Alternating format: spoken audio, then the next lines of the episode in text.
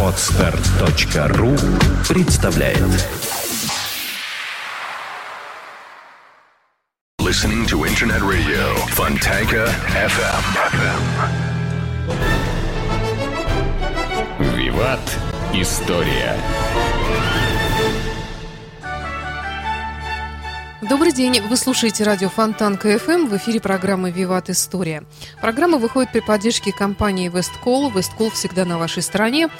Э, В студии автор ведущей программы Сергей Виватенко. Добрый день, Сергей. Здравствуйте, Саша. Добрый день, друзья. Напомню, что в конце программы, как всегда, в эфире историческая викторина, приз для которой предоставлен на выбор. Это может быть книга издательства Витанова, Витанова «Хорошие книги о хороших людях», либо приз предоставлен рестораном «Тепличные условия», сертификат на 1000 рублей на посещение ресторана по адресу набережная канала Грибоедова, дом 25. Итак, переходим к программе «Виват История». Феодальная раздробленность у нас сегодня будет обсуждаться в ней. Да, дорогие друзья, сегодня мы поговорим о Средневековье, о той ситуации, которая произошла в нашей стране, когда от великого государства Киевская Русь стали почковаться, а потом вообще отошли, ну, все. Это государство рухнуло. Давайте поговорим о причинах и что на этих развалинах появилось. Итак, э, Киевская Русь, великое государство, Э, самое, наверное, сил, сильное государство того времени в Европе. Грами, гра- такое, таких площадей ни у кого тогда не было. На севере границы Киевской Руси это река Нева, э, река Свирь, на юге Черное море, э, на востоке это река Ака и Волга, а на западе Карпаты. То есть примерно мы с вами говорим о центральных районах нашей страны, плюс Украина и Белоруссия рядом не стояло никого, не было ни одного государства, которое нас могли уничтожить. Мы были великие, строили прекрасные города, хорошие церкви, культура процветала и прочее, прочее, но что-то произошло и она рухнула. Итак, в чем причины феодальной раздробленности? Почему Киевская Русь, государство, уничтожилось? Вообще, если мы говорим про Киевскую Русь, мы можем, наверное, сравнить с другими нашими этапами истории нашей страны, наверное, тоже делать как-нибудь выводы какие-то, да? Почему рухнул Советский Союз? Какие вообще э, в истории бывают движения в этом направлении? Итак, главная причина, главная причина распада Киевской Руси, их можно, две причины, наверное, можно а, определить. И оба они существенные. Первое – отсутствие серьезной внешней угрозы. Ну, наверное, Саша, согласитесь, что, э, что люди всегда вспоминают, как у нас говорят, гром грянет, мужик не перекрестится. То есть, э, когда плохое, мы готовы объединиться, а когда хорошее, мы и имени соседа-то не знаем иногда. Вот, так же было и тогда. Спокойно какая-то часть нашего государства могла разбираться со всеми врагами, которые были вокруг. Помните это былинные, э, былинные сказания про Илью Муромца, Алешу Поповича, Добрыню Никитича? То есть они буквально выходили там в степь и уничтожали печенегов, половцев, хазаров, кто попадется под руку. Это было не нужно. Поэтому у нас еще была такая агрессивная внешняя политика. Если помните, Святослав у нас лазил по Северному Кавказу, где сейчас чеченцы живут. Также он был в, Бе- в Болгарии нынешней, да, а, оборона до Ростола. А В Крыму, в Финляндии. Частые гости были в Литве и в Прибалтике. Прибалтика, кстати, платила нам тогда налоги. Крупнейшим городом Прибалтики считался город, который был назван Юрием, Юрьев, Ю- э, Юрьев. Юрьев это сейчас Тарту. То есть этот город основали не эстонцы, а наши военные. Так или иначе, внешней угрозы практически у нас не было. Поэтому в регионах стал возник вопрос, а зачем платить налоги? Ведь главный налог, который собирался в то время по Люзе, это был налог на единую дружину. Зачем мы будем кормить непонятно кого, да, которые сидят в Киеве, к нам не приезжают и прочее, прочее, прочее. Вот, ну это понятно. Второе, э, вторая причина, она очень существенная, я на ней э, подробнее сейчас э, попытаюсь ее осветить. Это отсутствие четкого закона о престолонаследии. А почему не было четкого закона о престолонаследии? Ну, во-первых, государство было молодое еще, не было прецедента, чтобы думать о таких вещах. А во-вторых, слишком много было желающих стать русским князем. Понимаете, вот если ты родился от князя, все равно, кто твоя мать была, да, а, то есть в законном браке, незаконном, ты имеешь право претендовать на этот самый престол. И как ге- геометрической прогрессии после Рюрика, Олега, Игоря, Ольги, Святослава и прочее, у нас все время увеличилось количество Рюриковичей, количество желающих возглавить э, ну, не только свою страну, а какой-то уезд. И начались междуусобные войны. Потому что детей действительно было очень много. А, ну, приведу пример, может быть, он немножко такой кощунственный, что ли, да, но зато очень хорошо объясняет ситуацию. Вот едет, например, Владимир Святой а, по своей стране, страна большая, надо же по углам где-то заезжать и смотреть, контролировать ситуацию. Может, там какая-то измена, может, еще что-то, может, проходилась крепость, надо деньги дать, понимаете? Ну вот, и вот он разъезжает, э, где-то ночует. Там, где он ночует, его знакомят с местной девушкой. Ну, через 9 месяцев может что-то произойти, может не произойти. А, но если что-то происходит, выгодно ли это, Саша, когда у тебя в твоей в, ну, в твоем регионе появляется сын князя. Как вы думаете? Не знаю, мне трудно предположить. Очень выгодно, потому что, ну, смотрите, есть шанс, что именно твой сын, то есть э, наследник престола, да, э, он возглавит потом Киевский престол. А если у нас человек из какого-то региона возглавляет в Москве власть, там сразу появляются его знакомые, друзья, преданные воины и так далее и тому подобное. Да? Сколько у нас сейчас питерцев в Москве? Выгодно ли Москве, э, извините, Саш, задам по-другому вопрос, выгодно ли нашему городу то, что руководитель страны из нашего города? Ну, поначалу было, да, сейчас немножко, мне кажется, изменилось Ну, отношение. Почему? Почему? Как бы, Ну, да, стадионы строятся, спонсор у нас Пока Газпром, еще, да. Газпром и прочее. Выгодно, выгодно. Во всяком случае, сколько наших... Газпром уже уехал от нас. Как? Ну, он уже не платит налоги в нашем Ужас. регионе, Ну, да. Зенит, во всяком случае, он... Зенит, он помогает. Ну, С- некоторых Сегодня пойдем пока на футбол. Пока закон не приняли. Давайте, как, как закон не, при- Да. не принят, мужик не перекрестится. А, Вот. Ну, так или иначе, так или иначе, конечно, выгодно, чтобы, если это мальчик будет, да, если он будет здоровым, если он доживет до совершеннолетия, да, в этих интриге, конечно, ему помогал тот район, от где он родился, где его была мама. Ну, например, Новгород поддержал Ярослава Мудрого, потому что он из Новгорода. Это нормально, да.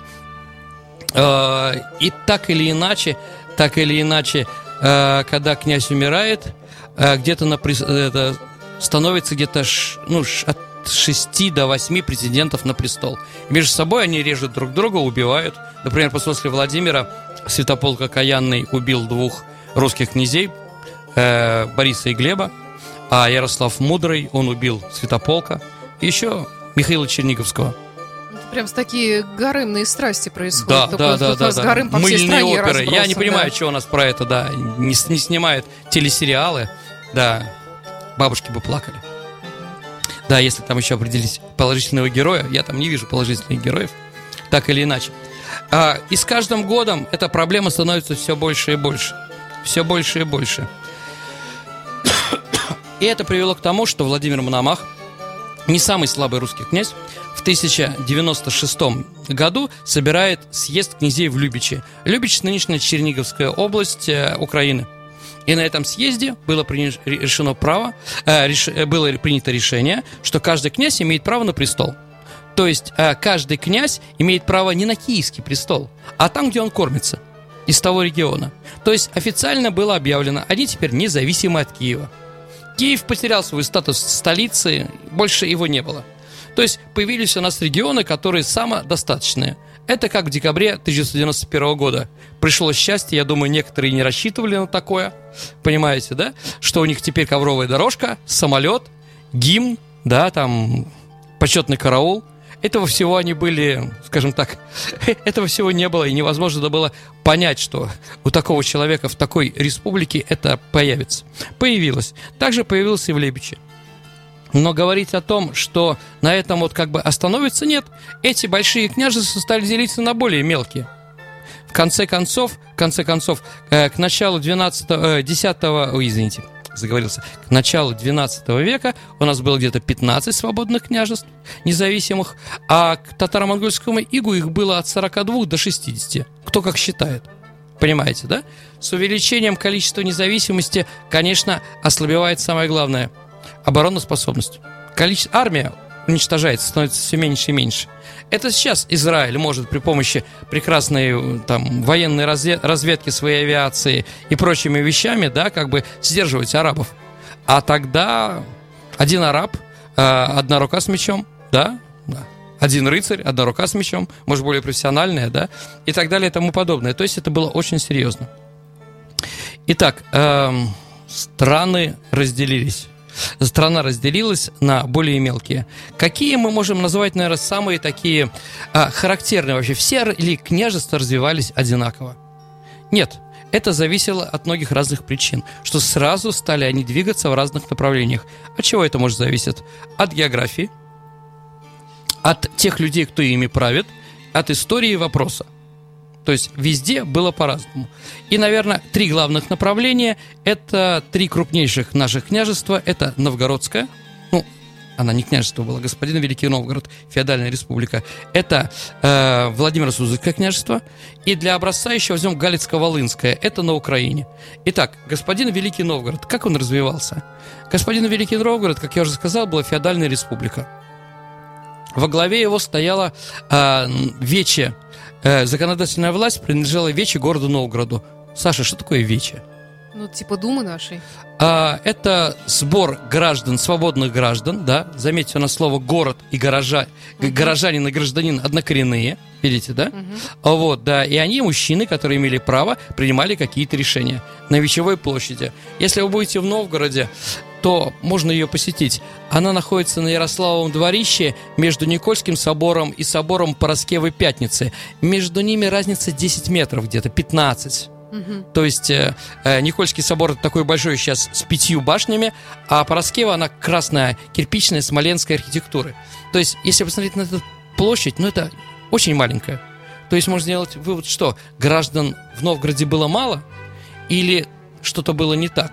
А главный наш археолог по Новгороду, академик Янин, он считает, что из-за того, что площадь была такая маленькая, а, делает вывод, что там были выборщики, то есть делегаты или депутаты от концов, конец района Новгорода, которые решали эти вопросы. Вполне возможно. Итак, законодательная власть увечья, а исполнительная власть принадлежала, принадлежала Совету Господ. Совет Господ – это министерство, то есть совет, ну, правительство, да, Туда входили главные люди, которые решали какие-то вопросы. А, туда ходил князь, ну, о нем еще поговорим немножко, да. Э, значит, дальше э, посадник. Посадник – это мэр, по-нашему. Тысяцкий. Тысяцкий – это руководитель народного, э, народного ополчения. То есть было профессиональное войско дружина и было ополчение. Вот Тысячский отвечал как раз за ополчение. Он был местный. А дальше митрополит. Саш, а зачем митрополит, как вы думаете? Ну, по традиции. Ну, там, красивая митра. Да. А как вы думаете, за что отвечал митрополит? За вопросы духовного Ну, идеологию, согласимся. Да, а еще самое главное, Саша, он отвечал за финансы. Да? Потому что, Саша, священник – это единственная профессия Киевской Руси, где обучали чему-то, понимаете, да? То есть он был mm. человек, которого учили, потому что у него же приход, дебет кредитов, это все обучалось, понимаете, да? Интересно. Он был, да, он был грамотный, Неграмотный священник в принципе не может быть, понимаете, да, это Симарон. А, дальше а, он как бы действительно знал, что делать. Поэтому финансы отдавались именно ему. Кстати, и казна находилась а, в здании э, Софийского собора. То есть вот для чего, да? И также 3-4 думных таких авторитетных боярина местных. То есть вот ходил в Совет Господ. Если мы говорим про князя, князь не играл никакой политической роли. Он был пришлый, то есть его, его приглашали непонятно откуда. То есть, э, понимаете, вот князь э, э, в других регионах это, воен, это, главное, это, это государь. Здесь же в Новгороде он отвечал только за свою дружину и больше ни за что. Помните, мы говорили с вами о Александре Невском, да? Когда э, Александр Невский, которого пригласили в 14 лет править Новгородом, он разбивает сначала шведов, а потом, э, что благодарные новгородцы э, делают после победы над шведами с Александром Невским? Не помните, Саша? Выгоняет его, нарушает, разрывает контракт. Спасибо, ты нам не нужен больше. После того, как немцы поперли, 1000, 241-42 году, да, его снова пригласили, он снова их разбивает немцев, после этого бояре посылают его еще дальше. Третий раз Александр Ярославич приходит туда же с татарами, но это уже другая история, и устраивает там достаточно сильные репрессивные вещи. То есть, понимаете, а в любой демократии, дорогие радиослушатели, надо понимать, что любая демократия строится над контролем над силовиками. Более великая демократия та, которая может руководить силовиками. И как только один из силовиков становится слишком популярен, понимаете, да, его сразу как бы, да, ну, скажем так, а, отправляют на пенсию. Почему в Соединенных Штатах Америки много генералов, которые э, в прошлом были известные военачальники, а потом пошли в политику? Потому что как только Шварцков, э, победитель Ирака в первой в буре в пустыне, разбил э, арабов, после этого он стал очень популярным, его уволили. Да, с начальника генерального Так всегда происходит. Помните Юлия Цезаря? Юлий Цезарь присоединил э, к республике Рим э, Галлию, нынешнюю Францию, После чего ему приказали распустить войск. Он отказался и уже пошел там заниматься разными вещами. А, уже пошла его императорская власть, переворот. То есть всегда, всегда. В Новгороде было так же. Что интересно, дорогие радиослушатели, Новгород находится с двух, с двух сторон, на двух берегах реки Волхов.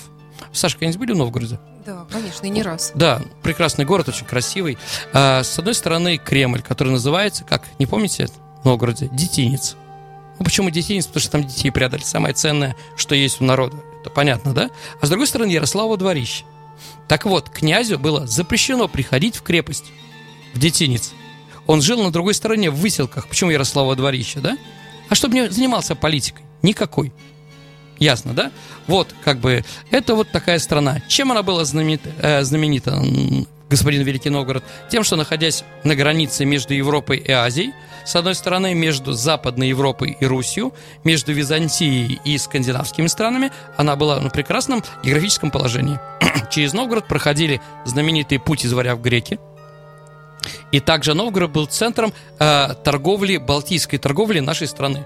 То есть через него, потом через Псков проходили все денежные и товарные потоки разбогатев на этом, а, понятно, что разбогатев, а, Новгороду удалось присоединить к себе нынешнюю Поморье, нынешнюю Карелию, а, нынешний Коми, вот эти вот территории, там часть Вятки и прочее, прочее, прочее. То есть по территории а, Новгородское княжество было самое большое, ну, в Европе тогда государство. Итак, с Новгородом разобрались. А, по-другому совершенно строилось развитие а, господи, Владимира Суздальского княжества. Владимирская земля, ну вы знаете, где она находится, а, немножко восточнее Москвы, она стала ославяниваться, началась колонизация достаточно позднее время. Это были новые места, и там как бы вот э, русское, э, э, скажем так, славянский народ перемешался с местными финно-уграми. Поэтому там такие названия, которые, в общем-то, непонятно, например, Суздаль, это финно-угорское название, там, я не знаю, там речки разные и прочее. То есть вот все там вот в перемешку такое, и появилась новая страна. И те князья, которые ими стали править, они действительно были очень талантливыми. Самым известным, наверное, князем э, Владимира Судского княжества является Юрий Долгорукий. Почему Долгорукий? Не знаете? Ну, потому что э, он контролировал, он контролировал большое количество земель то есть мог, да? И что он делал? Он во вновь присоединенных землях строил русский город. Поэтому эта страна, это княжество называлось еще страной городов. Какие же города были основаны в это время? Итак, во Владимире, послушайте, если в других, других княжествах там один город, ну, полтора, два, то здесь Владимир, Суздаль, Москва, Димитров, Тверь, ой, я не знаю, Устюг, э, Покров, Муром, пока еще не отсоединился, да, то есть громадное количество. И это не случайно. Чем больше городов, тем больше развивается ремесла и прочее, прочее, прочее. А если, как мы видим, в Новгороде власть захватила, ну, городское вече, а, то в борьбу за власть Владимира, Владимира Суздальском княжестве была между князем, который был военачальником, и боярами. Война шла, борьба с ними, э, скажем так, противоположным успехом, то одни выиграют, и другие. А, помните первое упоминание Москвы, Саша, о чем? 1647 год.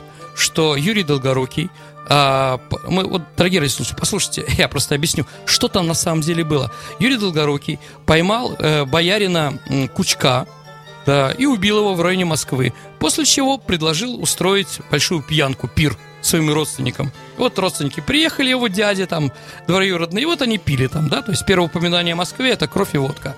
А Вот, ну, как бы ничего, по-моему, не изменилось.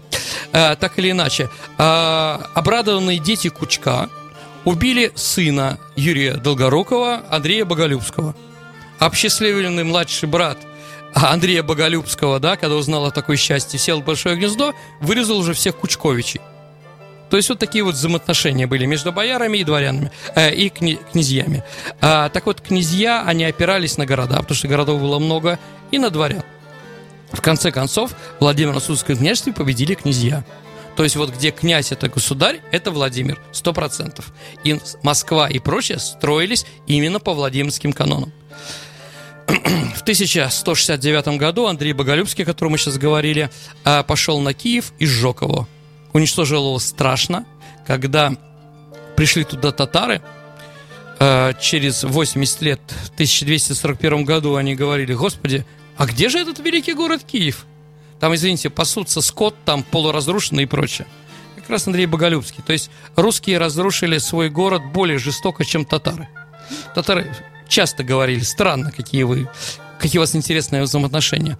Так или иначе, э, разграбив э, Киев, он вывез оттуда э, киевского митроп- митрополита. То есть Владимир становится духовной столицей нашей страны. И это тоже не случайно.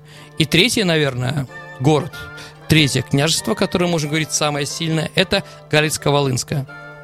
Когда Галицко-Волынское объединилось в 1199 году, а, это было самое крупное, самое крупное княжество на западе нашей страны. Это территория нынешней Львовской области, Украины, то есть западная Украина, Галичина. От чего это произошло? Да, от города Галич. Галич сейчас не очень большой город, но в то время он был очень серьезный, там соли разработки. Галич, это означает, дорогие радиослушатели, что в этом городе делают соль. Вот у нас есть э, соли Галич, да, просто Галич, там и прочее, прочее. Знаете, вот что если такое название, то как раз там соль. Э, Роман Галицкий, Даниил Галицкий, они были прекрасными военачальниками, они разбили, например, венгров очень серьезно. Ну, татарам они, конечно, подчинялись, но всех вокруг себя, конечно, очень сильно побили. И даже произошло такое событие, что римский папа короновал Даниила Галицкого королем, королем Руси. То есть единственный король в нашей стране, в нашей истории, это был Даниил Галицкий. Он решил стать королем по той причине, что римский папа должен был помочь в борьбе с татарами. Но римскому папу это было не нужно. В конце концов, титул короля остался, а католиками они не стали. Хотя, в конце концов, они стали униатами. Но это уже другая история про Западную Украину. Итак, если во Владимире победил князь, то в борьбе между князем и боярами а, в Галицкой земле победили бояре. Там вообще было очень интересно. Там была борьба. Ну как вот делали? А, рождается ребенок в семье. Надо его сразу оженить на девочке из другой семьи, чтобы в конце концов укрепить. Но у нас такой калейдоскоп событий. Это не Европа, где все медленно происходит. У нас все время то понос, то золотуха. Понимаете, да? И когда через 10-15 лет после этого брака они становятся взрослые, оказывается, что этот союз нам абсолютно не выгоден. Поэтому, да, вот, зачем это произошло?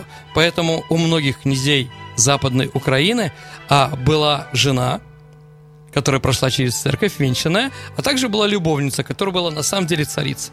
То есть он во второй раз уже женился, как бы, да, по любви и по той выгоде, которая нужна была в это время. Итак, как видите, дорогие радиослушатели, одна наша стра- часть страны стала, ну, республиканской, можно так сказать, феодальной республикой, другая, эм, скажем так, диктатурой одного человека, а в третьей власть захватили олигархи. Прошло-то совсем немного времени. Это я о чем говорю? О том, что и наши страны, которые рух... наш Советский Союз, который рухнул на 15 республик, они за эти 20 лет так стали развиваться по таким разным путям, что ничего общего, кроме истории памяти и советской эстрады, у нас уже, к сожалению, не осталось. Ну, давайте сравним. Действительно, прибалтийские страны – это парламентские республики. Россия – президентская республика. В Средней Азии там феодализм непонятно с чем. А за Кавказе вообще не говорить, вообще непонятно, что там происходит. Ну, там уже прошло, в одной из стран произошла уже передача власти сыну, что здорово. А вот другой, там, Миша Саакашвили, прекрасный человек, который привел к краху грузинское государство. То есть везде разные, да, диктатура, диктатура в Белоруссии, а Украина, ну, бог весь, что там тоже происходит, непонятно. Как видите, мы разделились. Объединить все это сейчас очень сложно. Также было невозможно в, это, в то время. Можно только кровью. Тогда кровь это было нормально. Сейчас, к сожалению, через это переступать не хотят. Вот так вот мы рухнули. И были какие-нибудь плюсы, как вы думаете, Саша? Феодальная раздробленность. Ну да, конечно, больше самостоятельности, возможности для развития, наверное. Ну, давайте так. Э, развитие городов, да, появление, э, если тогда было в культуре, в искусстве только одно направление, киевское, да, как в советское время московское, да, то теперь в каждой, э, теперь э, местные деятели искусства не едут в Москву, оставляются у себя. И то есть в направлении появились другие, разные искусства. Поэтому никогда Новгород не похож на Владимир, а Владимир не похож на Галичину или на Чернигов. Это нормально, очень хорошо. Но есть одно, один ну, главный минус. Это ослабление обороноспособности.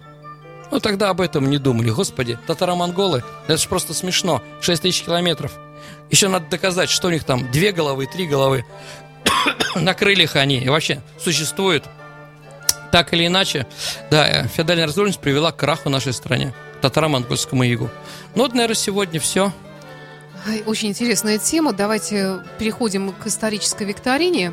Да. Напомню, что в тот раз мы говорили о Ленине, о том, что происходило как, после да, его смерти. Какой город, э, какой город местные жители решили переименовать в честь Ленина после смерти Ленина, не переименованный город? Это город Владимир. Ну, понятно, что до революции Владимир носил другое да, да. значение Владимира Мономаха, то теперь Владимир – это Владимир Ильич Ленин. Мне, кстати, такое никогда в голову не приходило даже. Ну, у нас До сих пор, пока вы не задали этот вопрос. Талантливые. Сергей Малышкин объявляется сегодня победителем исторической Сергей. викторины мы с вами свяжемся. А, напомню, что приз предоставлен либо это может быть книга издательства Витанова, Витанова «Хорошие книги о хороших людях», либо приз предоставляется ресторанам «Тепличные условия», сертификат на 1000 рублей на посещение ресторана по адресу набережная канала Грибаедова, дом 25.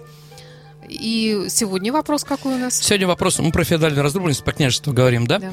Назовите русское княжество – которое, назва, название которого из-за своей удаленности стало в России нарицательным. Итак, какое княжество, которое было очень далеко от центра нашей страны, да, из-за его названия стало нарицательным? Ваши ответы можно оставлять на нашем сайте фонтанка.фм эм в специальном разделе «Вопрос программы «Виват История». И напомню, что программа выходит при поддержке компании «Весткол». «Весткол» всегда на вашей стороне. Спасибо, Сергей, и до встречи в эфире. До свидания, дорогие друзья. Скачать другие выпуски подкаста вы можете на podster.ru